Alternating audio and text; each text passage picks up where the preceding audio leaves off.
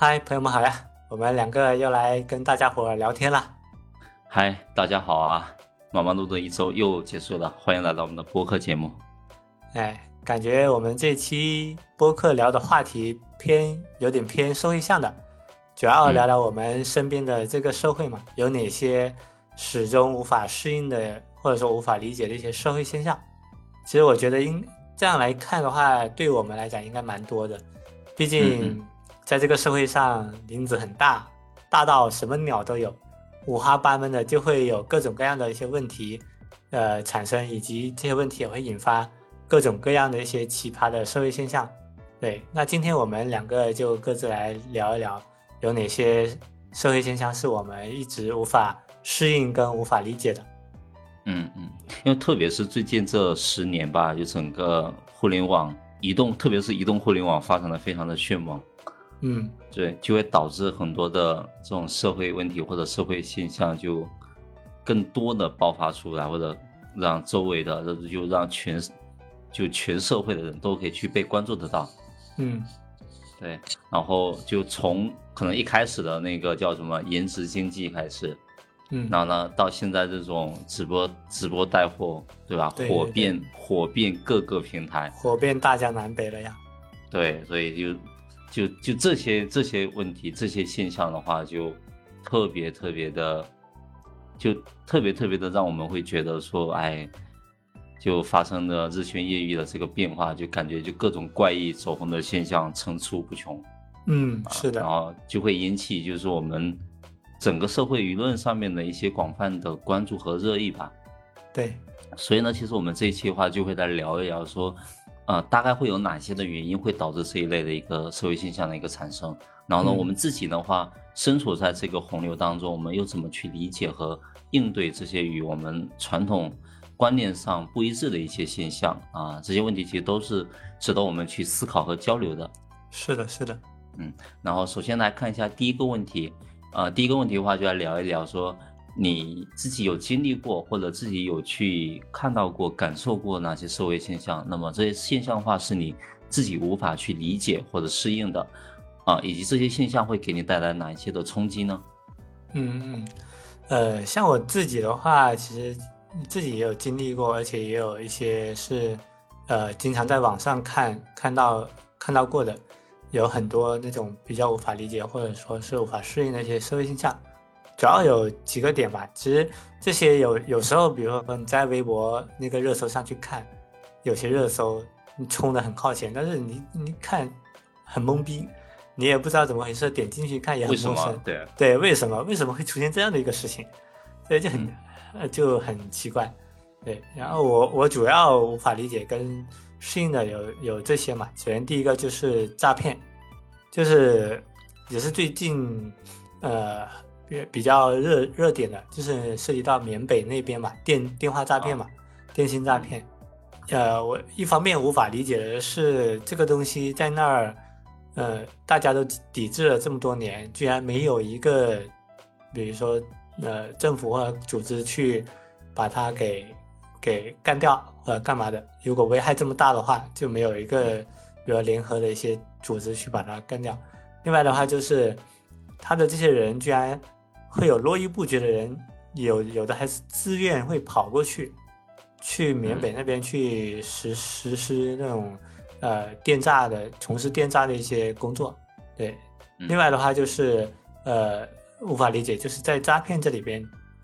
会有人会被骗到。对，因为之前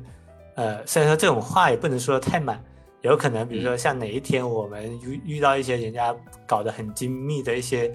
诈骗诈骗局，对我们也有可能会被骗的。但是就是像之前我也遇到过有一些诈骗电话嘛，那种着实很很拙劣的一些那些语语气跟脚本，然后那时候就是觉得很很扯，怎么这种东西都能够来来去骗人？但是你也不排除确实人傻傻人确实也会有挺多的，也很容易会被骗到。对，那这种话就是。呃，鼓励大家去积极下载那个那个反诈 app，起码也还是有点用。对，起码我下了之后，我安装之后没有收到什么诈骗电话了。对，然后第二点的话就是网络上的一些毫无下限的一些风气吧，就是这也是我一直看一直无法理解跟适应的，就是现在各种那种视频软件上面的嘛，然后各种各样的一些视频内容层出不穷，有一些装疯卖傻的剧本，然后有有一些各种七拐八扭的一些擦边视频，还有一些各种带节奏。的一些话题，搞什么就弄一些捏造信息出来，然后去带节奏，反正这种话题就感觉很恶劣，然后就是煽风点火的，然后就就让人看的有点哎不明所以，甚至会看的有点怎么这些傻逼这么多的这种气氛的那种感觉。对，第三点的话就是恶性竞争，恶性竞争一般指企业或者是个人通过。不正当的一些手段，互相攻击、诋毁，然后迫害对方嘛，阻挠对方，呃的一些行为嘛，然后有以帮助自己这方面的获取更多一些利益。呃，之前像这方面我比较看的比较多的，就是那种明星粉丝的那种互黑。对，像之前前几天上个月吧，就是呃那个 TFBOYS 那个十周年演唱会。他们三家就包括三家，包括团粉，就各种互黑、尬黑，各种诋毁这种现象层出不穷。反正我看着也是真的惊呆了，哇，真的就是，哎，怎么这些人真的是吃饱了撑的？虽然也不好说人家是干嘛，但是我总觉得，嗯嗯，确实，嗯，不大不大好这种行为，对。还有最后一点就是一些不文明的行为了，主要是包括常见一些什么乱扔垃圾啊、随地吐随地吐痰啊、不遵守交通规则啊，就是有些红灯很很常见，红灯就是还会经常人员通行啊这种，反正就会很影响社会的一些公共环境跟公共秩序嘛。然后像这些社会现象，像我看到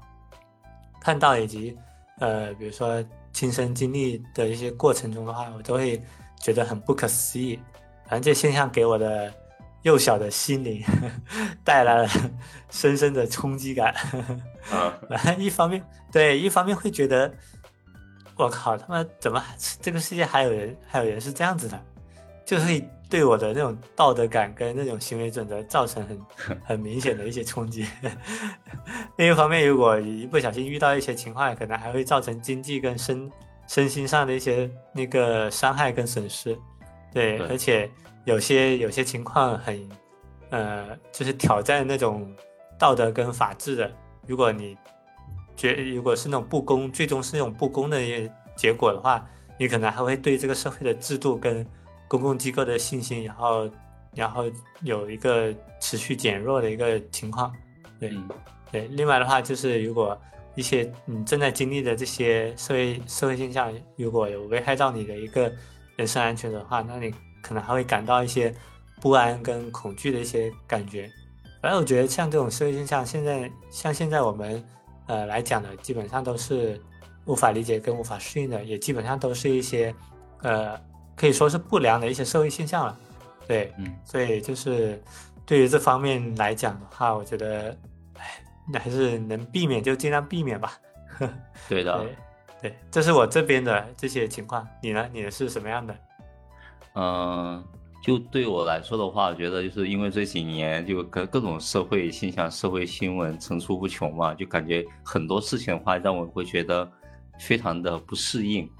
啊，就觉得也很无法理解。就是我觉得太多太多了，不胜枚举哈。是的，但我觉得有一些比较突出的吧，我就讲几个比较突出的现象。第一个的话就是，就是颜值经济的兴起，就是，但是但是我觉得就这个问题的话，可能在互联网没有这么发没有那么发达的当下，其实在之前也是会有这种问题的，也有也有啊，以前是论坛嘛，就是大家灌看论坛灌水，然后晒照片，就是也有这种。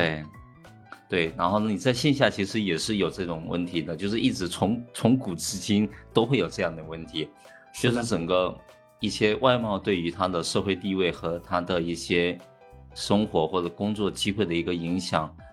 是非常的大的，特别是在当今这个社交媒体和信息泛滥的现在，就是整个社啊外貌上的焦虑啊，或者社交上面的一些焦虑就会日趋的严重。是的。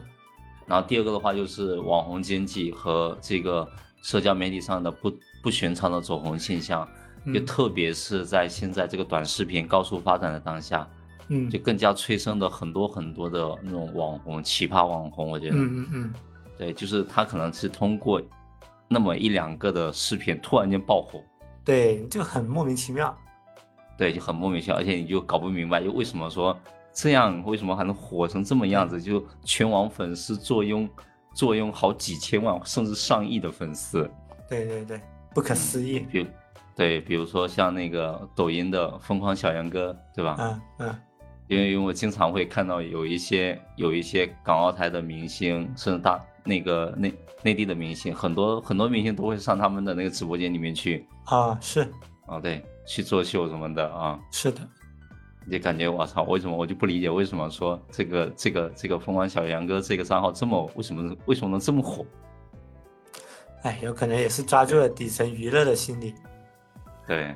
嗯嗯，然后第三个的话就是，呃，也是对于我们每个人来说，就是密就是切身相关的吧，就是整个数字化和科技的高速发展，导致说我们自己在网络上面的隐私和数据安全的问题。嗯。对，就这个问题的话，就让我来说的话，就是比较不好去适应啊。就是特别是在现在的互联网上的话，你你自己几几乎就是处于是一个裸奔的状态，就没有任何隐私可言。是的，现在基本上你说什么隐私不不存在的。对你个人信息在网上就感觉就是暴露无遗。是的，对我来说的话，我可能每天每天都会收到好几个是这种未知来电，因为可能陌生电话，然后呢，反正我都不接。我看到那种陌生号码的话，也都我都我我都不接，我也我也懒得跟他们去聊。对，这种要么是诈骗，要么贷款，要么是各种乱七八糟的宣宣传。我猜我我猜大概率是那种销售贷款什么乱七八糟的。是的，嗯。然后第四个的话就是一些社畜的问题，买像买房热啊，买车热啊，就这种东西，一股脑子的。一直股脑子的话，给自己去上杠杆，就要在哪里去买房啊，然后借钱买房啊什么的。对，强行上车。对，就被资本家各种无情的收割。嗯，是的。对，就感觉每天就会去遇到这么多的一些诸如此类一些问题，感觉每天都在发生，每天自己都在亲历。嗯啊，那么这些的社会现象的话，给我带来的冲击，我觉得可能更可能最最大的会有几个方面吧。第一个方面的话，就是一些。认知上面的一个冲击，呃，就比如说这些现象的话，可能违背我自己的一些固有的这种思维模式和对认知和价值观，然后呢，就会让我感到很困惑、不理解，甚至可能有些时候话就会感到很不安。嗯，对。然后第二个的话就是，呃，对于一些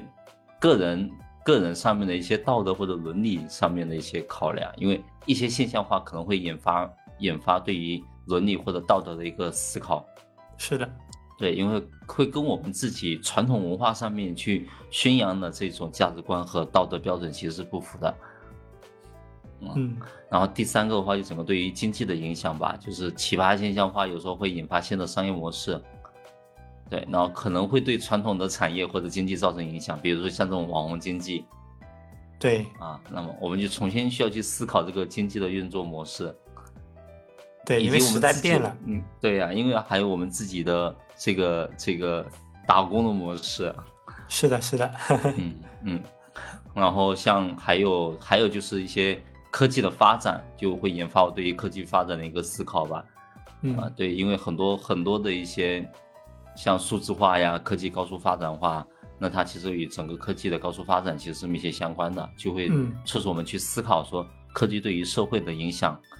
它会，它目前是到达什么样的一个程度？嗯，是的，对，所以我就觉得整个所有的这种社会性讲话，其实都是跟我们整个呃文化的变迁也好呀，社会的发展也好啊，经济的发展也好呀，其实都是密切相关的吧。因为每个时代可能会有每个时代的一些社会产物、一些社会现象出现吧。对，一些特色。对，嗯，呃，那么接下来的话，就是我们可以去聊一聊说。呃，你觉得这些社会现象的产生的原因具体会有哪一些呢？嗯，像这些社会现象，其实也产生了很也产生原因也很多嘛。就我觉得主要的原因主要是有，呃，以下几点，有的你前面也提提到过，这一个是那个时代的发展嘛，你时代的发展肯定会会有一些嗯，比如说时代特色去出现，然后比如说像可能经济的发展啊，或者说你呃一些信息网络化的一个越来越发达，然后越容易导致这些。呃，不良的一些或者无法理解的一些社会现象，就是更容易去传播开来，然后也会让人更容易去感知到这些不良现象所带来的一些呃那种感感官上的一些冲击嘛。对，然后另外的话就是还有呃就是社会的不公嘛，比如像如果社会的不公平、贫富差距大，那也会造成一些人的不满和愤怒。他们就会采取一些不良的行为来表达他们的不满跟愤怒，也会，呃，造成呃一些社会现象的一些发生，可能就会像以前很多有有时不时有一些什么，呃，那种杀人杀人案啊，那种乱七八糟的一些东西，可能走在街上就莫名其妙的就被人家动了刀子，这种就很可怕，对呀，而且是抢，还。对，还有那种抢劫，就是你走在路上的话，突然间什么东西就是包被人抢的，或者是香被人抢的。对，感觉现在稍微好一点，像以前真的就是很很频繁的，像以前还有那种摩托摩托党，就是你走在路上，人家骑辆摩托飞飞驰而过，直接把你包给扯了。对对对。然后还呃，接下来一点的话就是呃缺乏教育，对，这也是缺乏教育也是可能会产生不良社会现象的一个原因之一嘛。因为教育可以，你嗯，虽然说九年义务素素质教育嘛，就是可以帮人家去树树立一些比较正确的一些价值观念跟行为准则，相当于是给你呃的一些道德标准，就是帮你通过教育的这种形式帮你提高嘛，对，嗯，并且教育也是会让人们有更自我约束的一些认知跟感觉感觉，所以你。教育一般来讲的话，从概率上来讲，你如果你受教育程度越高，就是你的自我约束能力其实也会会强一点。对，这是概率，但是当然也不是一呃一概而而论了。对，嗯嗯，对。还有接下来一点的话，就是呃也是属于教育一方面，就是属于那种家庭原因嘛。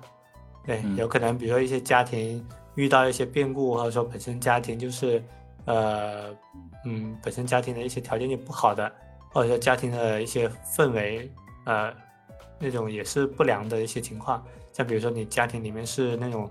赌博啊，或者干嘛的一些氛围，那可能对一个人的一个性格和行为的影响也很大的。对，所以也会导致这些人会出现一些，呃，呃一些问题，或者然后去触发产生一些不良的一些社会现象。对。然后另外的话就是，觉得现阶段我觉得比较容易，呃，感受到的就是，当前的一个大家伙的一个经济环境跟经济条件也不大不大好嘛。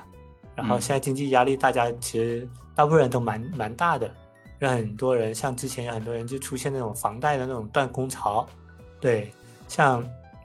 当经济压力过大的时候，比如说你房贷也都还不上了，或者说自己的生活也顾不上了。那可能很多人就会采取一些不良的手段来解决自己的一些问题，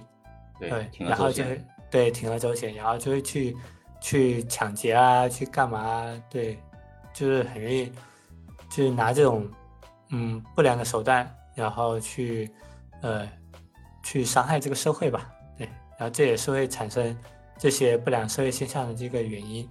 对我这边的话，大概就是这几点我呃观察到的这些原因吧。你呢？嗯，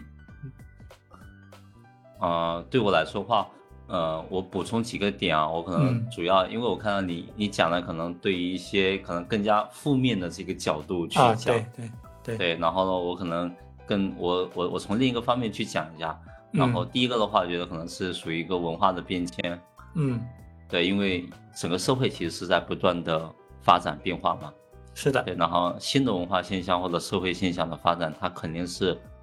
依赖于说整个社会在经济文化上面发生的一些变迁，然后呢，可能现在的这种整个的社会的价值观念、文化观念的话，可能它是会异于说以前的这种传统的价值观。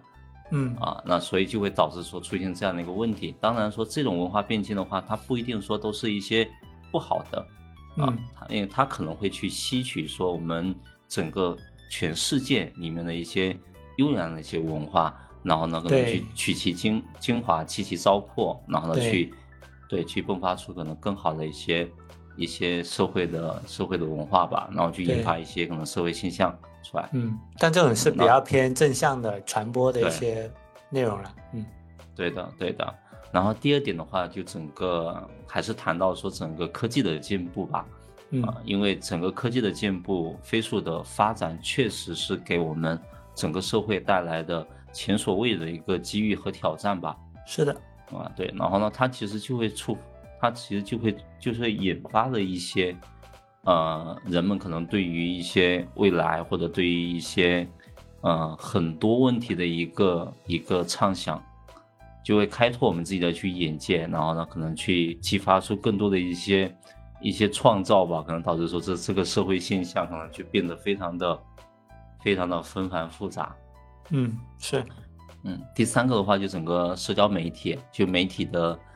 它还改变了整个信息传播的一个方式和整个信息传播的一个范围，嗯，所以它其实就会去推动了一些我们这种社会现象的一个发展，嗯，然后第四第四点的话，就可能讲一下一些个人上面的一个追求吧，因为有些社会现象的话，可能纯粹都是因为说个人去，他可能更多的想要去寻求在这个社会里面的一个认同感。是的啊，或者是一个价值体现，然后呢，他们就会去去做更多的一个表达，特别是现在这种像网红经济啊，或者是直播这种直播带货啊，直播这种经济的一个发展，其实更更多的都是一些这样一些一些方面。你看，更多的像那些可能自己在于个人表现力比较好的，那么他可能在这一块上面的话，他会取得更大的一个成功。嗯嗯嗯，然后我觉得就是。可能对于很多无法理解或者奇葩的社会现象的话，可能它并不是说完全都是这种负负面的、贬义的，它有可能也是很多也也是比较正向的，可以推动社会去发展的。是的，正向积极的。对，然后它往往都是都是源于说我们刚才去聊的这种啊一些。可能是正向的一些影响也好呀，负负面的一些影响也好呀，它等等于是一个综合作用的一个结果。当然，它其实也是反馈的说整个社会的一个多样性，整个社会处在的一个巨大的变革之中，巨大的一个创新当中。嗯，对的，对的，嗯。OK，然后接下来最后一个问题的话，我们就聊一下说我们要怎么样去跟这些社会的现象去相处啊？我们。对我们怎么去更好的去面对我们我们无法适应的这样的一个社会现象呢？嗯嗯，呃，这个在我看来的话，其实不大好说吧。其实主要是看这些无法适适适应的一些社会现象的一些呃缘由，跟它所带来的一个影响是什么样的一个情况。你比如说像像你说的，也有一些呃比较正向的一些文化潮流的一些社会现象，那这种的话可能就是。呃，一些偏正向积极的，那这种可能你有的人可能会看不惯，那看不惯他，他也不是说你看不惯我就啥也不说，我就随随便你，他看不惯他还会去插一嘴，就说你这个什么玩意儿。对对，那这我就很无语了吧？嗯，这种就很容易就会有那种呃杠精，或者说那种带来那些舆论或者争吵的一些风波嘛。对，这种是正向积极的一些社会社会现象的话，我觉得就大概就是你，呃，你就看着它发展就好了。可能你已经不属于它发展的这艘船上的一员了，你就是你就它可能就一直往前开，但是你可能就在半半途就被它抛下来，然后你只能在背后默默的去看着它，看它能走多远，或者看它能。对，能发展成什么样子？对，但你你你不要被丢下来了，你还还拿拿了个枪或者拿什么给他吐口口水，那这个就不合时宜了嘛。对，嗯，像其他一些，比如说你看不惯的，但是呃危害有一定的危害，但是危害不大的，那你就睁一只眼闭一只眼，尽量远离呗。那像一其他的，如果是一些呃道德法律层面的有一定危害性的，对我会更倾向于去抵触这些社会现象。对，面对不良的一些社会现象的时候，应该积极采取一定的措施，然后从自身做起，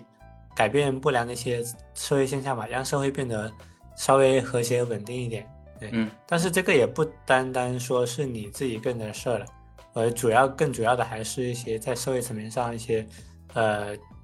政府职能部门啊，或者说社会的一些组织啊，然后去倡导或者说去倡议的一些事情。那在面对这些无法适应的社会现象的时候，呃，该如何去更好的去面对他们呢？就是，呃，首先我觉得第一个就是要坚持自己的一些，呃，道德准则吧。对，再是你要保持你的三观是稳定的，然后是稍微正向的，以免被不良的一些社会现象所带偏影响。对，第二点的话就是增强自我的，呃，防范意识吧。避免被不良的一些社会现象所，呃，受伤害嘛，所害。第三个的话就是，呃，如果有有能力的话，你可以去积极参与一些社会的公益事业，嗯，然后去，不管你是做那种法律的宣讲啊，去加强他人的法律意识，或者说加强自己的法律意识啊，还是说你去帮助他人，去为社会做出一些贡献，呃，帮以免。减少不良社会现象的一些发生，我觉得都可以。对，接下来一点的话就是，呃，要学会处理呃一些人际关系吧，避免与不良社会现象现象相关的人所接触。对，比如说像有有的有你身边一些人有极端的，对，你就尽量的去，呃，如果能接触开导开导的话，那就开导开导；如果不能的话，那就稍微可能也保持一点距离。对，建立也不要过多去诋毁，或者说过多去，呃，激怒他人。对，你就建立一个良好的、周围安全的一个人际关系，增强自身的一个呃一些保护力吧。对，那这这大概是我这边的，就是呃，要不要跟社会现这些社会现象去自处，然后如何去更好面对的这些社会现象的一些自我的一个呃。观察总结吧，对，嗯，你呢？你的是怎么样的？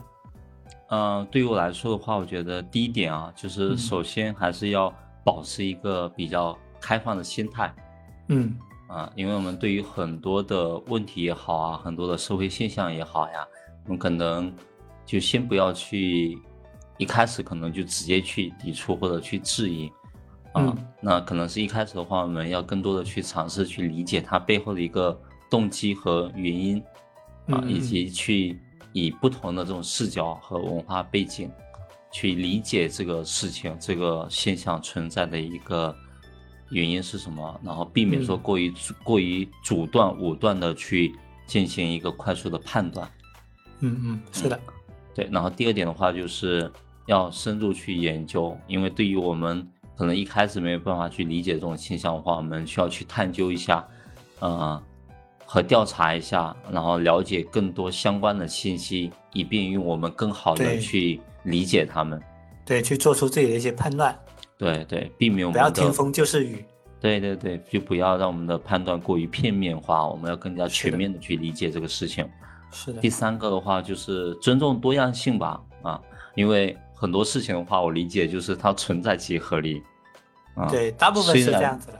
对，虽然说它的它整个存在的这种现象可能不在我们自己理解或者适应的范围内，但是它毕竟是存在的，有很多人他是接受这样的一个现象的，嗯啊，那么我们应该去尊重不同的这种社会观念也好啊，社会现象也好呀，生活方式也好呀，嗯，对我们我们都需要去尊重和理解吧。是的，是的。然后第四点的话就是，呃，可以适度的去参与吧。啊因为有些可能我们觉得过于奇葩的一些现象，我们实在不能接受现象的话，那么我们可以选择去理解和尊重，啊，但是有一些的话，我们可以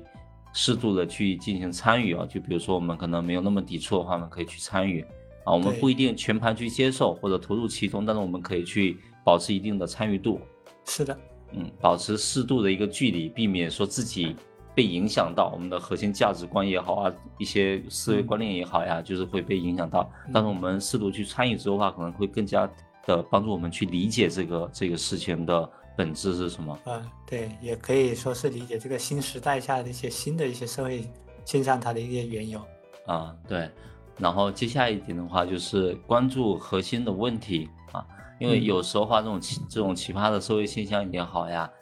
啊，我们无法适应这种社会现象也好啊，它可能掩盖着一些更深层次的问题啊，我们就是尝试要去关注和理解它背后的社会、经济、文化等等各方面的一些原因，这可能可以帮助我们更加的去理解这个社会整个运转的机制。是的，嗯。然后最后一点的话，就是还是保持理性，就是不要被短期的这种趋势或者炒作所左右。比如说现在的网红经济、直播带货，有各种这样的一个趋势或者炒作所左右啊。我们要保持一些理性的思考也好啊。比如说直播带货的话，我们很可能就会被这个直播带货的那个那个主播会被他给带带走了，带偏是吧？对，可能我们就会。为了一些冲动，直接去消费了，对吧？对，很可能啊，所以我们要保持理性的思考，就看看自己需不需要，对吧？对，嗯，不是说大家可能都买，大家都去买，我们会觉得说，哎，好像我们不买就是亏了。是的，嗯，所以我们避免盲从和被误导吧。对的，对的。然后，总之，我觉得就是与这些无法去理解或者奇葩的社会现象相处，更多的是需要平衡我们自己的情感和我们自己的一个理性的思维。保持开放的心态，尊重多样性，并努力的去理解它背后的动机和原因啊，这样子的话可以更好的去帮助我们和这些社会现象去去去和去和平共处。对，对，哎，我觉得也是，像其实这些社会现象，任何社会现象产生，其实也都是有他们的一些根因，或者说有他们的一些呃逻辑在在内的。就是我们要跟这些社会现象，比如说你不管你是去了解、去参与，或者说去呃抵制它也好，但是你如果你更了解它的一个原因了、原因以及产生逻辑的话，可能你会对这个社会现象的一些认知，或者说以及对它一些呃抵触的一些手段，或者说去处处理它的一些手段，也可能会更更完善或者更合理一点。对对，也也可以帮助我们更好的去在这整个社会、整个世界当中去去生活吧。我觉得是的，是的，因为我们毕竟是生活在这个圈子里面的，我们不可避免的都会都会去接受到或者接触到啊，或者是被影响到，就是整个现象。对，但是我们如果有一个更加全面的一个认知的话，也可以帮助我们更好的去在整个社会的氛围下面去生活吧。对，毕竟你。人嘛，现在大部分人都是一个社会性的一个动物嘛，对，你不可能完全脱离这些事情，而且现在网络这么发达，个人可能只要你一上网，那些这些社会现象所迸发出来一些能量都会涉及到你，不管你是在哪一个角落里面，只要你刷着手机，刷着手机，它都有可能会影响到我们每一个去看到它的这些社会现象所带来一些影响的一些人。嗯嗯，对，嗯，行，那我们今天也聊的差不多，然后感谢大家的收听，我们下一期再跟大家好好聊聊其他话题，啊，我们就先这样，拜拜。嗯，感谢大家的收听，我们下期再见，拜拜。